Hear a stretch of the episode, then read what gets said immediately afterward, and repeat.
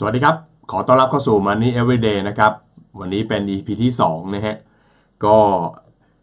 จาก EP แรกนะครับก็มีคนติดตามกันเข้ามาพอสมควรนะครับก็ต้องขอบคุณด้วยนะครับก็ย้ำอีกครั้งหนึ่งว่ารายการนี้เนี่ยผมจัดทำขึ้นเพื่ออะไรนะครับ Money Everyday เนี่ยเป็นรายการที่ผมตั้งใจอยากจะรวบรวมข้อมูลนะครับซึ่งเป็นคำถามเนาะซึ่งคนส่วนใหญ่ก็ถามกันเข้ามาแล้วก็บางครั้งก็เป็นคำถามที่ซ้ำๆนะมีความใกล้เคียงกันนะครับผมก็เลยพยายามหยิบจับนะครับในส่วนที่มันเป็นแง่เป็นมุมเนี่ยเนาะเอามาทำเป็นรายการนะครับทั้งในรูปแบบ YouTube แบบนี้นะครับถ้าดูผ่าน YouTube แบบนี้ก็จะได้เห็นข้อมูลเห็นตัวเลขอะไรประกอบไปด้วยนะครับอีกช่องทางนึงก็คือฟังเป็นพอดแคสต์นะครับก็ได้ยินว่าเดี๋ยวนี้คนสมัยใหม่เขาก็ชอบฟังนะครับสิ่งที่เป็นสาระความรู้นะครับตอนที่เรากำลังวิ่งเนาะตอนที่เรากำลังขับรถหรือเดินทางนะก็น่าจะเป็นช่วงเวลาที่เราจะได้ใช้เวลาว่างๆหรือเวลาที่มันจำเป็นต้องอยู่เฉยๆให้เป็นประโยชน์ที่สุดนะครับก็หวังว่า Money Everyday ก็จะสามารถตอบโจทย์ตรงนั้นได้นะครับรายการตอนนึงเราก็จะไม่ให้ยาวมากครับสักประมาณ 15-20 นาทีน่าจะเหมาะสมสำหรับ1ตอนที่เราจะเจอกันใน1วันนะครับเอาละฮะสำหรับในวันนี้นะครับเป็นเรื่องของหนี้นะครับก็มีคำถามถามกันเข้ามาถึงเรื่องของการ refinance นะครับเดี๋ยวผมอ่านตัวคำถามให้ฟังก่อนแล้วกันนะครับคุณผู้ฟังส่งคำถามมานะครับถามว่าจะรีไฟแนนซ์เนี่ยนะครับจะต้องดูอะไรบ้างฟังจากลักษณะอาการนี้ท่าทางเอาแน่นะครับโดยส่วนใหญ่เนาะนะครับคนที่จะรีไฟแนนซ์เนี่ยผมเชื่อว่าน่าจะมีจุดประสงค์นะครับก็คือเพื่อลดภาระนะฮะลดภาระในการผ่อนหนี้ที่มีอยู่นะครับความเข้าใจผิดๆที่ต้องบอกก่อนนะครับก่อนที่จะเข้าไปสู่ตัวคำถามก็คือว่าคนส่วนใหญ่มักจะคิดว่าการรีไฟแนนซ์เนี่ยเป็นวิธีการแก้ปัญหาหนี้จริงๆแล้วถ้าในมุมมองของผมเนี่ยรีไฟแนนซ์เนี่ยมันไม่ใช่การแก้ปัญหาหนี้นะเพราะเรารีไฟแนนซ์ก็คือการทำสัญญากู้ยืมเงินนะครับทำสัญญากู้ยืมเงินฉบับใหม่กู้ยืมเงินมาเพื่อปิดภาระหนี้เก่านะฮะปิดภาระหนี้เก่านะครับหรือโปะภาระหนี้เก่าแล้วเปลี่ยนมาผ่อนชำระกับที่ใหม่ซึ่งโดยปกติแล้วเนี่ยเงื่อนไขสำคัญ2ประการฮะถ้าเราจะรีไฟแนนซ์จะมีเงื่อนไขสำคัญ2ข้อแรกก็คือว่าไอ้ดอกเบี้ยใหม่เนี่ยนะครับดอกเบี้ยในสัญญาใหม่เนี่ยในสัญญาเงินกู้ใหม่เนี่ยจะต้องต่ำกว่าสัญญาเงินกู้เดิมนะฮะต่ำกว่าสัญญาเงินกู้เดิมแล้วก็ถ้าจะให้ดีนะครับให้รีไฟแนนซ์แล้วเห็นผลลัพธ์หน่อยเนี่ยนะฮะอัตราดอกเบี้ยใหม่นะมันควรจะต่ำกว่าดอกเบี้ยเดิมเนี่ยสักประมาณครึ่งหนึ่งเช่นถ้าเกิดคุณผ่อนบัตรเครดิตอยู่นะครับจ่ายเขาเต็มวงเงินไม่ได้เราทำได้แต่จ่ายขั้นต่ำ 10% จ่ายขั้นต่ำ 10% อย่างเช่นค้างหนี้เขา 50,000 ก็จ่ายได้ 5,000 อย่างเงี้ยเนี่ยเขาเรียกว่าจ่ายขั้นต่ำซึ่งก็จะเสียดอกเบี้ยเต็มเลย 18%เราไม่ไหวแล้วอยากจะเปลี่ยนนะครับที่ไปผ่อนที่อื่นแทนเนาะเราก็สามารถไปติดต่อหาที่เขาขอกู้ยืมเงินได้อย่างเช่นเป็นสินเชื่อส่วนบุคคลบางคนก็อาจจะใช้เงินกู้สหกรณ์ออมทรัพย์ของตัวเองสหกรณ์ออมทรัพย์หลายๆที่ก็ดอกเบี้ยประมาณ 6-8% นะฮะเห็นไหมว่าถ้าดอกเบี้ยเดิม18แล้วมันเปลี่ยนมาที่ใหม่แล้วดอกเบี้ยมันเหลือ 6-8% อย่างเงี้ยอันนี้หายไปครึ่งนึงนะฮะรีไฟแนนซ์แบบนี้ถึงจะเกิดผลอย่างเงี้ยก็จะทำให้ลดภาระผ่อนต่อเดือนได้ค่อนข้างเยอะพอสมควรนะฮะอีกเรื่องหนึ่งที่ต้องดูก็คือว่านอกจากอัตราดอกเบี้ยต้องลดลงแล้วเนี่ยนะครับเงินผ่อนต่อเดือนจะต้องต่ำลงด้วยอัตราดอกเบี้ยลดเงินผ่อนต่อเดือนต้องต่ำลงด้วยนะครับบอกมันเป็นยังไงโค้ชเพราะว่าถ้าเรากู้ที่ใหม่ดอกเบี้ยมันต่ำลงเนี่ยยังไงมันก็ต้องผ่อนน้อยลงสิอันนี้ไม่แน่เหมือนกันนะฮะเพราะว่าบางที่ก็อาจจะให้ดอกเบี้ยต่ำกับเราแต่ว่าบีบงวดในการผ่อนเข้ามาอย่างเดิมเราเคยส่ง36เดือนนะหรือบัตรเครดิตเราทยอยจ่ายขั้นต่ำไปเรื่อยๆไปโดนบีบเหลือ6เดือน12เดือนอย่างเงี้ยเพราะฉะนั้น6เดือน12เดือนแม้จะดอกเบี้ยต่ำแต่ว่าอัตราการผ่อนต่อเดือนมันก็จะสูงเพราะฉะนั้นก็ต้อง2มิติประกอบกันนะครับ2มิติประกอบกันคือดอกเบี้ยลดลงถ้าได้สักครึ่งนึงเนี่ยสวยเลยนะครับดอกเบี้ยที่ใหม่ต้องถูกกว่าที่เก่าประมาณครึ่งนึง2ผ่อนต่อเดือนลดลงดังนั้นใครที่ไปเป็นหนี้บัตรเครดิตสินเชื่อส่วนบุคคลแล้วส่งเขาไม่ไหวแล้วไปยืมนอกระบบนะครับเอามาจ่ายไปก่อนอย่างเงี้ยเนี่ยโหนี่เป็นการรีไฟแนนซ์ที่ กลับด้านเลยนะครับเพราะว่าดอกเบี้ยเดิมเนี่ย 18% 20% 24% หรือถ้าเป็นพวกสถาบันการเงินที่ไม่ใช่ธนาคารอย่างเงี้ยก็ดอกเบี้ยประมาณ28คุณเอา28ต่อปีเนาะไปรีไฟแนนซ์โดยการใช้5ต่อเดือนเนี่ย5ต่อเดือนนี่คือ60ต่อปีนะไปกู้60ต่อปีมาจัดการนี่มันผิดนะครับอ่ะแต่อย่างไรก็ดีบทสรุปที่อยากจะบอกก็คือรีไฟแนนซ์เนี่ยนะครับหลักเกณฑ์หลักการเป็นแบบนั้น2รีไฟแนนซ์มันไม่ได้เป็นวิธีการแก้หนี้มันเป็นการลดภาระผ่อนจากหนี้เพื่อให้เรามีสภาพคล่องที่สูงขึ้นลดภาระผ่อนจากหนี้นะฮะเพื่อให้มีสภาพคล่องสูงขึ้นมันไม่ได้เป็นการแก้หนี้เพราะหนี้ไม่ได้หายไปไหนหนี้มันแค่เปลี่ยนเจ้าหนี้แค่นั้นเองเดิมเคยส่งบัตรเครดิตอยู่ก็ย้ายไปเป็นหนี้สหกรณ์เดิมเคยส่งบัตรเครดิตหลายๆใบก็รวบเป็นก้อนเดียวแล้วก็ไปกู้นะครับเป็นสินเชื่อบุคคลอะไรแบบนี้เป็นต้นเพราะฉะนั้น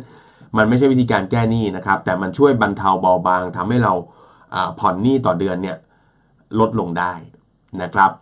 ทีนี้เจ้าของคำถามครับเขาบอกว่าเขาเป็นหนี้บัตรเครดิต2ใบนะครับวงเงิน 50,000 บาทกับ 80,000 นะครับ 50,000 กับ 80,000 เต็มวงเงินทั้งคู่นะครับดอกเบี้ย 18% ทั้ง2ใบ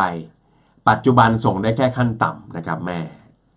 คือบัตร2ใบเต็มไปละจ่ายได้แค่ขั้นต่ำแล้วก็มียังไม่พอนะครับยังไม่พอและมีหนี้สินเชื่อบุคคลอีก 60,000 บาทนะครับดอกเบี้ย 24% เหลือสัญญาอีก2ปีนะครับในเคสนี้ผมได้ข้อมูลมาว่าเขาก็ใช้คำว่าอะไรดีคือกู้มาเนี่ย3ปีแล้วก็ผ่อนไปแล้ว1ปีนะครับตอนนี้ก็เหลือสัญญาอีก2ปีสำหรับสินเชื่อส่วนบุคคลนะเพราะฉะนั้นมีบัตรเครดิต2สินเชื่อส่วนบุคคลอีก1นะครับพอดีไปเจอธนาคารแห่งหนึ่งนะครับมีสินเชื่อบุคคลเขาเสนอมาว่าเขาคิดดอกเบี้ย 12% ผ่อน24เดือนนะครับเลยอยากทราบว่าจะรีไฟแนนซ์ดีไหมนะครับคุยเบื้องต้นกับเจ้าหน้าที่ธนาคารบอกว่าด้วยเครดิตที่มีอยู่ตอนนี้สามารถกู้ได้ 100,000 บาทแล้วก็ถ้ากู้นะครับเลือกกู้กับเขาเนี่ยนะที่เขาบอกว่า 12% 24 เดือนเนี่ยนะก็จะผ่อนเดือนละ 4,700 บาทนะครับหลายๆครั้งเวลาเราได้ข้อเสนอทางการเงินแบบนี้เนี่ยนะแล้วเราคิดในหัวไม่เอามันออกมาแจกแจงใส่ลงไปในกระดาษเนี่ยนะครับอันเนี้ยมันมักจะมีปัญหานะครับเพราะฉะนั้นคำแนะนำของผมก็คือว่านะครับอันดับแรกก่อนเราต้องพยายามลิสต์รายการสถานะหนี้ปัจจุบันออกมาให้เห็นด้วยสายตาก่อนอย่าไปบวกกันในหัวคือบวกกันในหัวแล้วมันมึนน่ะนะครับต่อให้คนแบบเก่งแค่ไหนเนี่ยบางทีพอมันบวกเนี่ยอันนี้แค่3รายการนะถ้ามีมากกว่านี้นี่ยิ่งมึนไปกันใหญ่เลยเพราะฉะนั้นนะครับลองดูในตารางดูก็ได้นะครับให้เราตีตารางนะใครฟังทางพอดแคสต์ก็นึกภาพตามไปนะครับในตารางของเราก็จะมี4คอลัมน์นะฮะแถวแรกก็เป็นเรื่องของรายการหนี้แถวที่2เป็นหนี้คงค้างแถวที่3เนี่ยก็คือเป็นอัตราดอกเบี้ยและแถวที่4ก็คือผ่อนขั้นต่ำนะครับรายการหนี้คงค้างอัตราดอกเบี้ยผ่อนขั้นต่ำตีตารางแบบนี้จากนั้นก็เอาข้อมูลยัดลงมานะครับนะจากในภาพก็จะเห็นนะครับเขามีบัตรเครดิตใบที่1นะครับผมเรียกว่าเป็นบัตรเครดิต1แล้วกันนะบัตรเครดิตใบที่1ค้าง 50,000 ดอกเบี้ย 15% ต่อปีแล้วก็ผ่อนขั้นต่ำ 5,000บัตรเครดิตเนี่ยเขาขั้นต่ำก็คือ 10% นะครับค้างก็ 50,000 ก็ต้องส่งค่างวด 5,000 บัตรเครดิตใบที่2ค้างเขา 80,000 ดอกเบี้ย 18% ต่อปี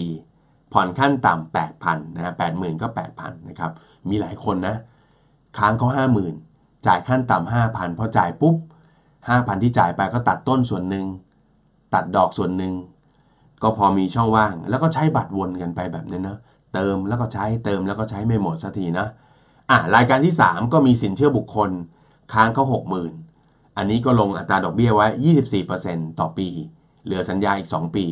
ปัจจุบันเขาผ่อนอยู่ 3,000 นะครับอันนี้ผมก็เอาข้อมูลของเขามาลงให้ดูนะครับรวมแล้วเนี่ยนะครับตอนนี้น้องคนนี้เนี่ยมีภาระหนี้รวมทั้งสิ้น 190,000 บาทครับ 190,000 บาทแล้วก็ต้องผ่อนเฉพาะหนี้3ตัวเนี้ย16,000 บาทผมก็ไม่แน่ใจรายได้เขานะครับผมก็คงไม่ยุ่งละกันเรามองในเรื่องการแก้หนี้โดยเฉพาะละกันค้างหนี้รวมทั้งสิ้น 190,000 ผ่อนต่อเดือน 16,000 ทีนี้ธนาคารให้ข้อเสนอมาว่าฉันให้เธอยืม100,000และไอ้100,000เนี่ยผ่อน4,700เอาดีไหมเห็นไหมฮะคำถามเนี่ยมันยากอย่างหนึ่งเพราะว่าเงินก็ได้มาไม่เต็มเป็นหนี้190,000แต่ได้100,000นะครับทีนี้ถ้าได้มา100,000เราจะปิดตัวไหนดีครับบัตรเครดิตตัวที่1 50,000บัตรเครดิตตัวที่2 80,000สินเชื่อส่วนบุคคลนี่ก็ 60,000 จะปิดตัวไหนดีเห็นไหมฮะอ่ะผมให้ดูภาพก่อนนะสมมุติว่าเป็นเคสกรณีแบบง่ายๆก่อนสมมุติถ้าเคสนี้เนี่ยดันกู้ได้190,000เลยนะครับสมมุติว่าเคสเนี้ยเขาให้กู้190,000นะครับการตัดสินใจผมเชื่อว่ามันจะง่ายเลยอ๋อให้กู้190,000ดอกเบี้ย 12% ใช่ไหมดอกเบี้ย 12% เนี่ยมันถูกกับทุกอันเลยเพราะบัตรเครดิตก็18สินเชื่อส่วนบุคคลที่มีอยู่ก็24ไม่ต้องคิดเลย18 24ย้ายไปอยู่12ให้หมดได้เงิน190,000มา1ก้อนไปปิดหนี้3ตัวจบแล้วไปผ่อนที่เดียวนะครับในเรื่องทางการเงินอันนี้เขาเรียกว่าเป็นการรวมหนี้แล้วก็จ่ายที่เดียวนะครับเขาเรียกว่า Debt Consolidate นะครับ Consolidation นะครับเอาล่ะนะครับให้ดูภาพนิดนึงนะครับก็ถ้าเกิดกู้ได้เต็ม190,000เอาเคสง่ายๆก่อนถ้ากู้ได้เต็ม190,000ดอกเบี้ย 12% ผ่อน24เดือนนะครับผมเคาะตัวเลขให้แล้วจะตกผ่อนเดือนละ 9,000 บาทเจ๋งเลยเนาะได้เงินมา190,000ปิดหนี้3ตัวกลายเป็น0จากเดิมผ่อน 16,000 เปลี่ยนไปเหลือ 9,000โอ้วิธีนี้ไม่ต้องคิดไม่ต้องตัดสินใจอะไรเลยเอาสิครับจะรออะไรถูกไหมเอาดีกว่าเพราะว่ามันก็ประหยัดไปต้อง 7,000 ต่อเดือนทำให้เราพอจะหายใจหายคอได้คล่องขึ้นนะครับแต่ถ้าทีนี้มาเป็นเคสเหมือนเจ้าของคำถามบ้างเจ้าของคำถามเขาไม่ได้190,000เขาได้100,000ปิดอะไรดีนะครับวิธีการดูอย่างนี้นะครับดูอย่างนี้หลักการก่อนนะฮะถ้าเราไปฟังนักเรียกอะไรคนแนะนำเรื่องการเงินส่วนใหญ่เขาจะบอกว่านี่เวลาจะปิดโปะนี่อะไรเนี่ยต้องเลือกตัวดอกเบี้ยสูงก่อนนะครับแต่ในกรณีนี้เนี่ยเป็นหนี้ในระบบทั้งหมดนะครับเพราะฉะนั้นภาระมันก็มีความไม่ต่างกันเยอะจนเกินไปหรือก้าวกระโดดจนเกินไปนะครับสำหรับน้องคนนี้ค่อนข้างจะโชคดีอยู่อย่างนึงก็คือมันเป็นหนี้ในระบบทั้งหมดทีนี้เราต้องมาดูฮะสมมุติว่าถ้าเขาได้100,000นะครับได้100,000เราดูตามรูปเลยนะครับในภาพก็จะมีถ้าเขาได้มา100,000นะฮะเขาจะปิดอะไรดีเพราะมันปิดหมด3ตัวไม่ได้คนส่วนใหญ่ก็จะแนะนำว่าปิด 24% สิถ้าปิด 24% ใช่ไหมก็คือสินเชื่อส่วนบุคคลก็จะหัก100,000ออกไป 60,000 ไปปิดสินเชื่อส่วนบุคคลแต่การปิดสินเชื่อส่วนบุคคลเนี่ยมันทำให้เราเบาขึ้นแค่ 3,000 บาทต่อเดือนเห็นไหมครับตรงกันข้ามเนอะถ้าเลือกไปปิดบัตรเครดิตใบที่2ซึ่งค้างเขา 80,000 แล้วต้องส่งเดือนละ 8,000 ตัดโป๊ะปืนไปปุ๊บเนี่ย 8,000 มันหายเลยออกจากอ้อมอกไปเลยเห็นไหมฮะเพราะฉะนั้นต้องเข้าใจก่อนว่าวิธีนี้เนี่ยการรีไฟแนนซ์เนี่ยมันไม่ได้ทำให้หนี้มันหายไปทั้งหมดนะเพราะมันเป็นแค่การเปลี่ยนเจ้าหนี้ดังนั้นโจทย์สำคัญของการรีไฟแนนซ์ที่เราต้องตั้งหลักคิดไว้เสมอก็คือคนที่มารีไฟแนนซ์เนี่ยมักจะมีสภาวะนะครับถ้าเป็นสภาวะที่มีปัญหาคือเริ่มตึงมากแล้วอ่ะเพราะฉะนั้นเราต้องห่วงสภาพคล่องเพราะฉะนั้นเราต้องปิดหนี้ตัวที่มันขยับขยื่นค่างวดตัวสูงๆนะครับค่างวดตัวสูงๆนะครับซึ่งดอกเบี้ยเราก็เห็นแล้วเป็นเลข2ตัวหมดเลยนะครับมันก็ใกล้ๆกันนะครับทีนี้คนบอกว่าแล้วถ้าเรามีหนี้บ้านล่ะหนี้บ้านนี่อย่าเพิ่งไปโปะเขาเลยถ้าเพราะดอกเบี้ยบ้านเขาต่ำนะไอ้กลุ่มนี้มันเป็นเลข2ตัวหมดนะครับก็จัดการที่ตรงนี้เพราะฉะนั้นถ้าจะให้ดีเนี่ยเราอาจจะเลือกตัวที่บัตรเครดิตตัวที่2ก็ได้มา100,000ก็โปะเข้าไป 80,000 ทำให้เราไม่ต้องผ่อนเดือนละ 8,000 ลดลงไปก่อนแล้วย้ายไปผ่อนที่ใหม่จากนั้นก็จะเหลือ 2,000 20,000 ถูกไหม 100,000 ไปแล้ว 80,000 ก็จะเหลือ 20,000 ก็เอาไปโปะบัตรเครดิตอีกตัวหนึ่งนะครับผมก็อธิบายวิธีการไว้นะครับเพราะฉะนั้นเลือกได้ 100,000 เนี่ยต้องเลือกปิดบัตรเครดิตตัวที่2แบบเต็มจำนวนปิดไป 80,000 แล้วก็บัตรเครดิตตัวที่1 20,000 ทีนี้ภาระผ่อนใหม่ก็จะเปลี่ยนจาก 16,000 ไปเป็น 17,000 บาทนะครับลองไปทำดูก็ได้ครับว่าถ้าเลือกปิดสินเชื่อส่วนบุคคล 60,000 เนี่ยที่ต้องผ่อนเดือนละ 3,000 เนี่ยตัวเลขมันจะผ่อนต่อเดือนลดน้อยกว่านี้นะครับนี่คือโดยธรรมชาติอยู่แล้วนะครับดูโครงสร้างนิดนึงฮะผมก็ทำเป็นตัวเลขให้ดูนะครับเห็นไหมผมปิด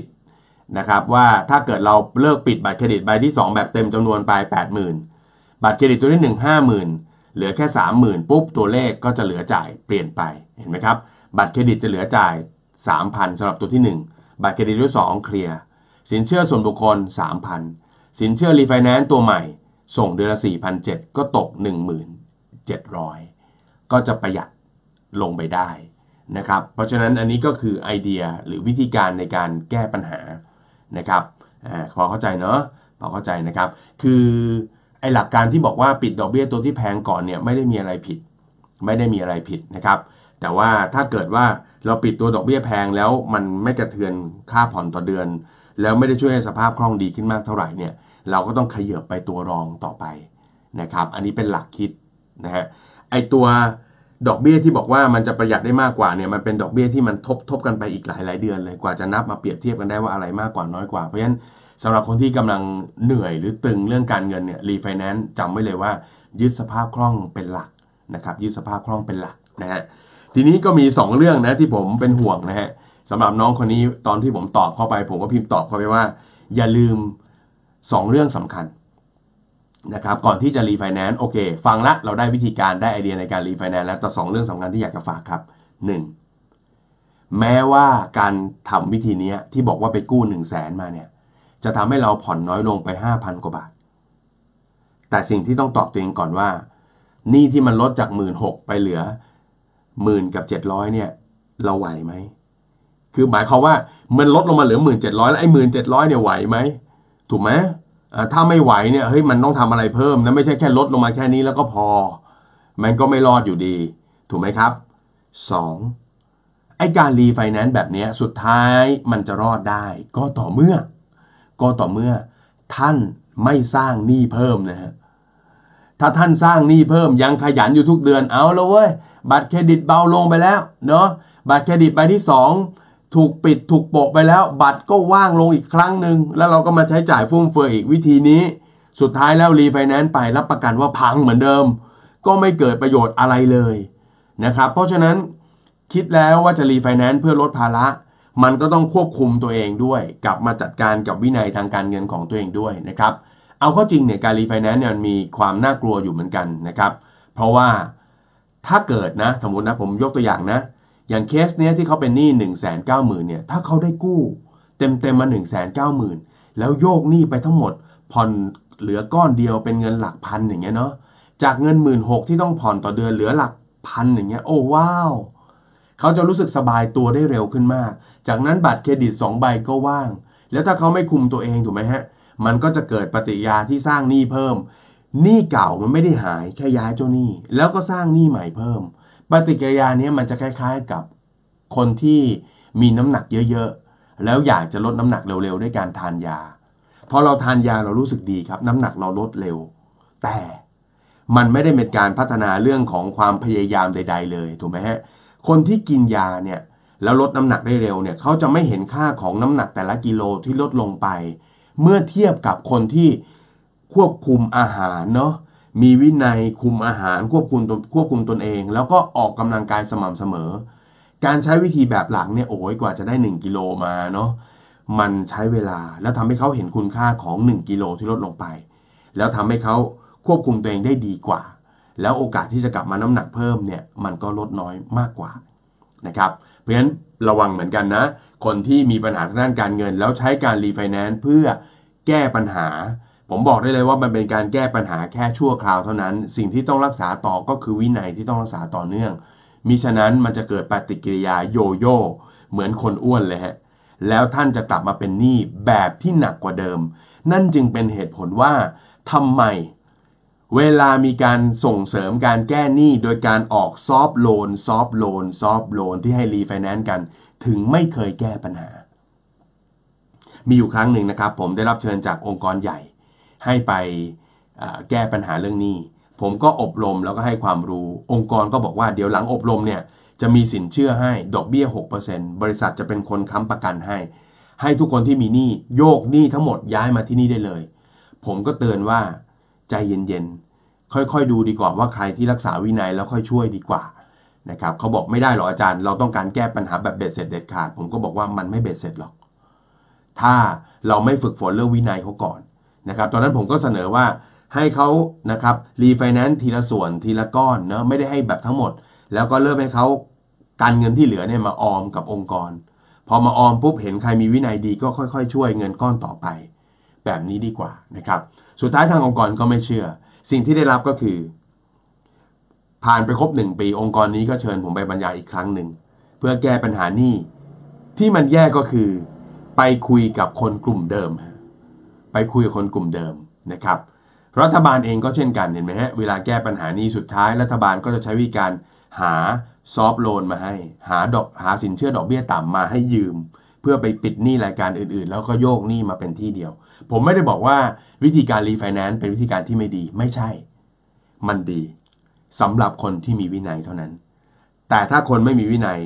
แล้วก็คิดแก้ปัญหาแบบวงจรสั้นๆคือเดือดร้อนเว้ยหาเงินที่ไหนดีแล้วก็ได้เงินมาทำให้หายใจคอได้คล่องไปชั่วขณะหนึ่งแล้วก็ไม่เปลี่ยนนิสัยใจคอตัวเองสุดท้ายผมรับประกันครับว่าคุณจะกลับมาเป็นหนี้มากกว่าเดิมนะครับและนี่ก็คือไอเดียในการใช้เรื่องของการรีไฟแนนซ์เพื่อการแก้ปัญหานะครับก็ฝากไว้นะครับนี่คือรายการ Money Everyday นะครับใน EP ที่2นะครับเชื่อว่าน่าจะมีประโยชน์บ้างนะครับไม่มากก็น้อยนะครับก็ถ้าฟังแล้วมีประโยชน์นะครับก็อยากให้แชร์ออกไปนะครับแล้วก็สื่อสารกันออกไปนะครับผมเองมีความตั้งใจมากที่จะเผยแพร่ความรู้ทางด้านการเงินนะครับให้มันกระจายออกไปได้มากที่สุดแล้วก็อยากทำเรื่องง่ายๆแบบนี้แหละครับซึ่งมันเป็นเรื่องง่ายๆที่หลายคนยังไม่รู้และการที่เราไม่รู้นั้นทำให้เราเสียเปรียบมหาศาลเลยทีเดียวนะครับก็ฝากไว้ครับฝากติดตาม Money Everyday นะครับเป็นประจำทุกวันนะครับทางช่อง YouTube แล้วก็ Podcast นะครับเป็นกำลังใจให้กันนะครับแล้วเราจะทำเรื่องของความรู้ทางการเงินที่เป็นแหล่งความรู้แบบนี้ไปเรื่อยๆนะครับวันนี้ขอบคุณมากสำหรับการติดตามครับติดตามกันต่อในตอนต่อไปครับสำหรับวันนี้สวัสดีครับ